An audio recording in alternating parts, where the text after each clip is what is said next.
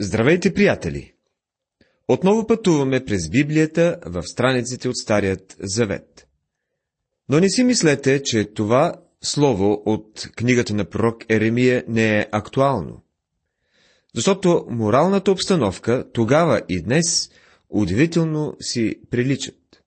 Затова тази книга има своето важно послание и днес.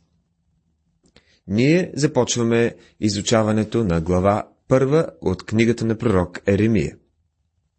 Основна тема в тази глава е призоваването на пророка по времето на царуването на цар Йосия.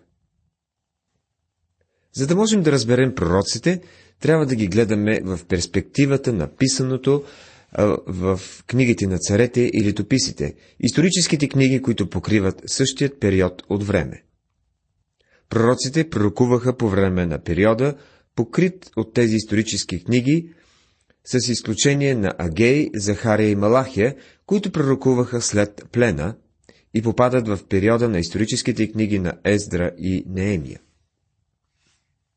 Еремия ясно осъзнавал, че Бог действително съществува и неговата вяра му е била, е била неустрашима. Той вярвал в молитвата и бил готов да страда в името на Бога.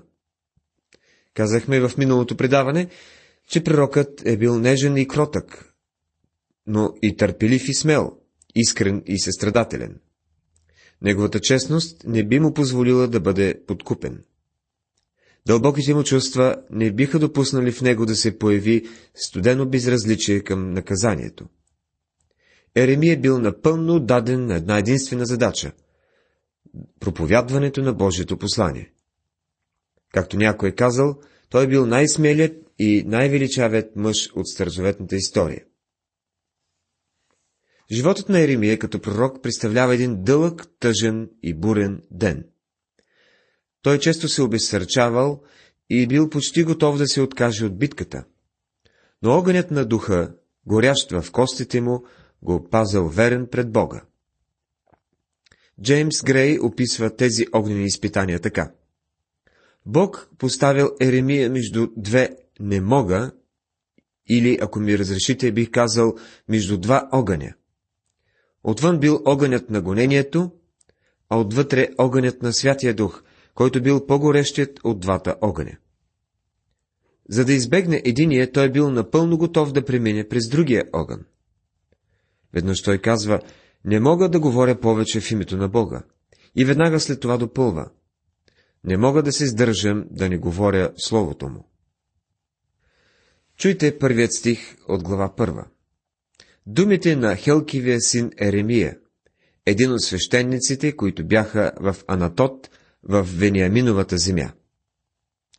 Тук се споменава Хелкия, който е бащата на Еремия. Той беше първосвещеника, който откри книгата на закона по време на царуването на цар Йосия. Именно откриването на закона, според както беше даден от Моисей, даде унази изкрица на съживление по време на царуването на Йосия. Съживленията не се предизвикват от хора, а от Божието Слово. Никога човек не е причината, а Библията. Божието Слово е отговорно за всяко съживление, което се е случило в църквата. Вярно е, че Бог използва човеци, но Словото Божие е това, което води съживлението. Това съживление и неговото влияние можем да намерим записано в историческите книги, четвърта книга на царете 22 глава и втора книга на литописите 34 глава. Анатот е бил родният град на Еремия. Той се намира на няколко километра на север от Ерусалим. Към когото дохождаше Господното Слово в дните на юдовия цар Йосия, Амоновия син, в 13-та година от царуването му. Книгата на пророк Еремия, глава 1, стих 2. Йосия беше на 8 години, когато се възкачи на трона и царува 31 година. Еремия започна своето служение, когато Йосия беше на 22 години. Очевидно Еремия сам е бил на около 20 години, така че и двамата са били съвсем млади и може би приятели. Еремия пророкува в продължение на 18 години от царуването на Йосия и оплаква неговото погребение. Така е записано в първа книга на литописи, 35 глава, 25 стих. Тогава Йосия направи нещо много глупово. Ние знаем, че дори и Божиите люде понякога правят глупави неща. Той отиде да се бие с фараона на Египет при Кархемис, въпреки, че фараона изобщо не смяташе да напада Юда. По някакви причини Йосия отиде да се бие с него в долината Армагедон в Мегидо и беше убит. Еремия плака за смъртта му, защото той беше един добър цар. Последното съживление, което дойде върху Божия народ, по време на Йосия беше едно голямо съживление. След смъртта на Йосия, Еремия виждаше, че нацията ще навлезе в тъмнина, от която няма да излезе чак до края на Вавилонският плен. В третия стих се казва Дохождаше и в дните на юдовия цар Йоаким, син на Йосия, до края на 11-та година на юдовия цар Седекия, син на Йосия, до пленяването на Иерусалим в петия месец. Тези предходни стихове ни дават точното време на служението на Еремия. От 13-та година от царуването на Йосия до падането на Ерусалим в плен. Знаем, че когато Юда отиде в плен, Навуходоносор позволи на Еремия да остане в земята. А Вавилонският цар Навуходоносор заръча на началника на телохранителите Навозардан относно Еремия, като рече Вземи го и имай грижа за него и да не му сториш никакво зло, но каквото ти рече, това да му направиш. Книгата на пророк Еремия, 39 глава, стихове 11 и 12. Разбира се, Еремия не искаше да отива в Вавилон с другите. Те бяха отхвърлили неговото послание и бяха отведени в плен, както той беше предсказал. След като Навуходоносор му даде право на избор, той избра да остане в земята с Николцина други останали. Обаче тези бежанци се дигнаха и отидаха в Египет, противно на съвета на Еремия, като взеха и него с тях там. В Египет Еремия продължи вярно да предава Божието Слово. Втора книга на литописите, 36 глава, попълва това, което липсва в историята. Юхас, син на Йосия, не се споменава в Еремиевите пророчества. Той управлява три месеца. Той дори не успял да затопли трона, както се казва, защото го елиминират. След това царят на Египет поставя своя брат Елиаким на трона и променя името му на Йоаким. Той царува 11 години. Еремия го предупреждава да не се бунтува срещу Навуходоносор, царят на Вавилон. Но Йоаким не послушва съвета на Еремия и е отведен пленник в Вавилон. След свалянето на Елиаким, царят на Вавилон поставя Йоахин на трона в Ерусалим. Той царува три месеца и 10 дена, и той също не се споменава от Еремия, защото едва започва царуването си и е премахнат. Навуходоносор го отвежда в плен в Вавилон.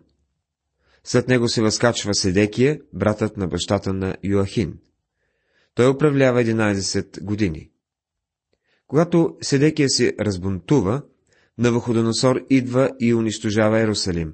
Убива синовете на Седекия, избожда очите на Седекия и го отвежда като пленник във Вавилон. Всичко това звучи доста брутално, а си е било и такова. Но трябва да помним, че Навуходоносор е бил много търпелив към град Ерусалим. Хората там отказват да слушат Божият глас и предупрежденията, които идват от, до тях чрез Еремия. Еремия продължава своето служение към остатъка в Ерусалим. След като те го насилва да отиде с тях в Египет, той пак продължава своето служение в Египет до деня на смъртта си. Можем да кажем, че две неща характеризират живота на Еремия. Ридание и самота. Това са белезите на неговото служение. Проче, Господното Слово дойде към мене и рече. Глава 1, стих 4.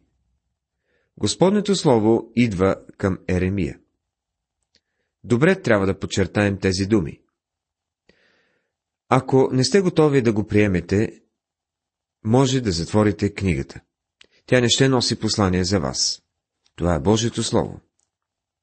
Няма да си опитвам да правя предположение как му го е давал Бог, но в крайна сметка до, то стигаше до Еремия и той го приемаше и то е записано за нас в писанията. В петия стих казва, преди да ти дам образ в корема, познахте, и преди да излезеш из отробата, осветихте, поставихте за пророк на народите. Тук е добре да знаем, че майката на Еремия не е направила аборт. Той никога нямаше да се роди. Много хора днес питат, кога едно дете е дете? И това е във връзка с аборта. Божието Слово ясно заявява, че детето е дете още в момента, в който то е заченато. Прочетете 139 псалом. Там Давид казва Косникът ми не се укри от тебе, когато в тайна се работих и в дълбочина на земята ми се даваше разнообразната ми форма. Той се оформаше в отробата на майка си и в този момент живота започна. Гинеколози казват, че има невероятно развитие в фетуса още в самото начало. Затова смятаме, че абортът е убийство, освен ако не е направен, за да се спаси живот. Ето така гледа на него Божието Слово. Бог каза на Еремия, преди да се родиш, познахте и те призвах. Сега защо Бог казва тези неща на Еремия? Защото Бог щеше да накара Еремия да предаде на хората в Юда едно послание, което щеше да бъде отхвърлено. Той щеше да бъде хвърлен в затвора, именно защото стоеше твърдо в Бога. Това послание щеше да разбие неговото сърце, защото той обичаше своя народ и не му харесваше да, има, да им казват това, което имаше да се случи. Но Бог искаше човек като него, чувствителен човек, който да представи това послание. Пред двора на стария Ахав и Езавел, Бог изпрати един груп, корав пророк на име Илия.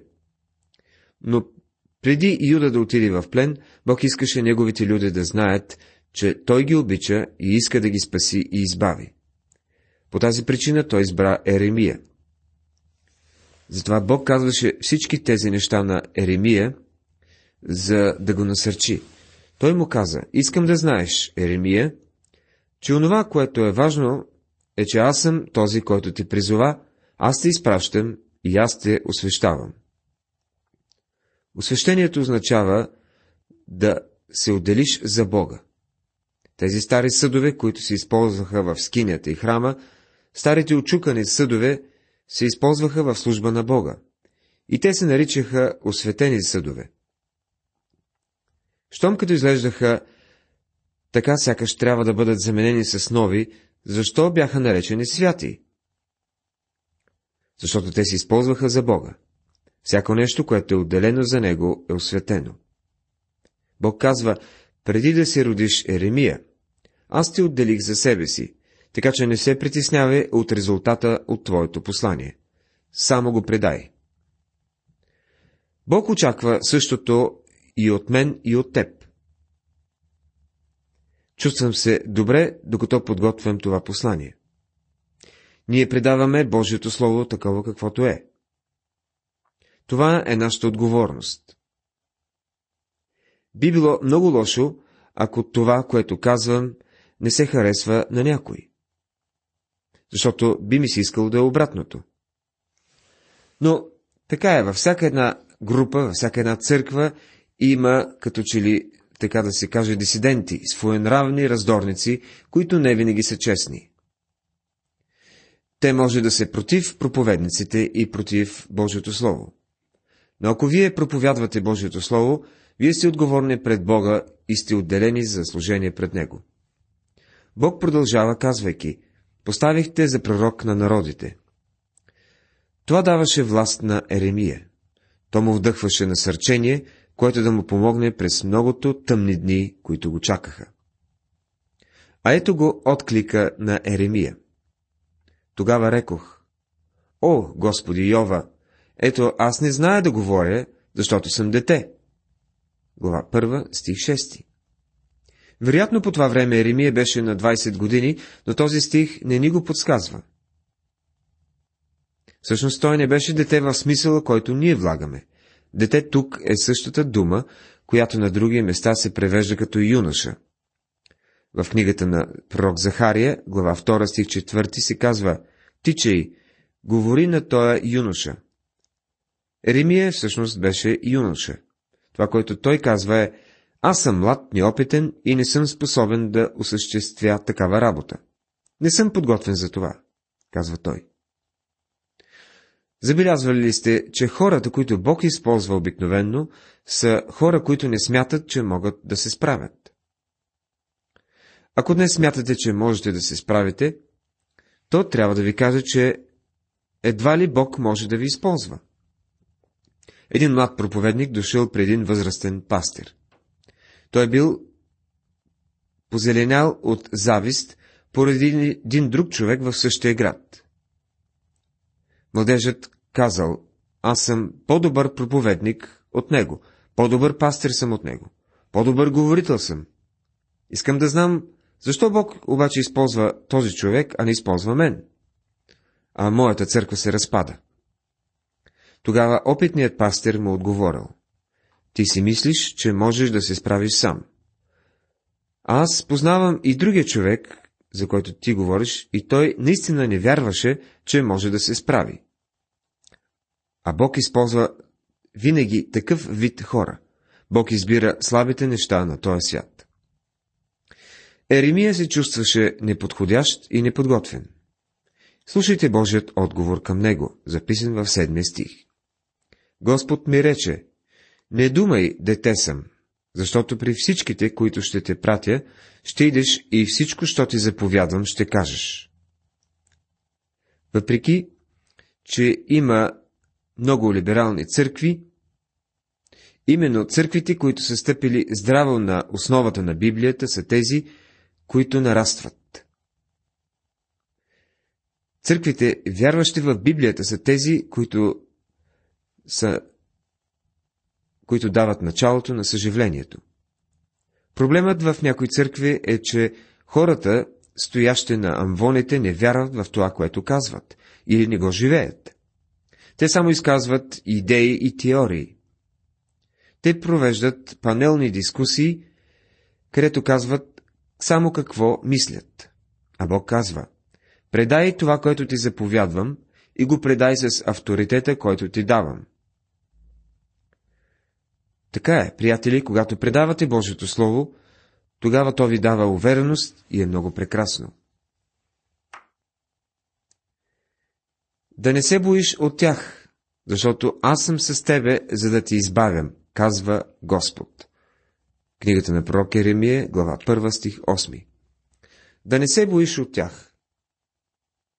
Едно от най-удобните неща, свързани с а, нашите предавания и получение от Библията по радиото е, че нашите слушатели не могат да се пресегнат към мен и да ми отвърнат, когато нещо от това, което казвам, не им, не им харесва.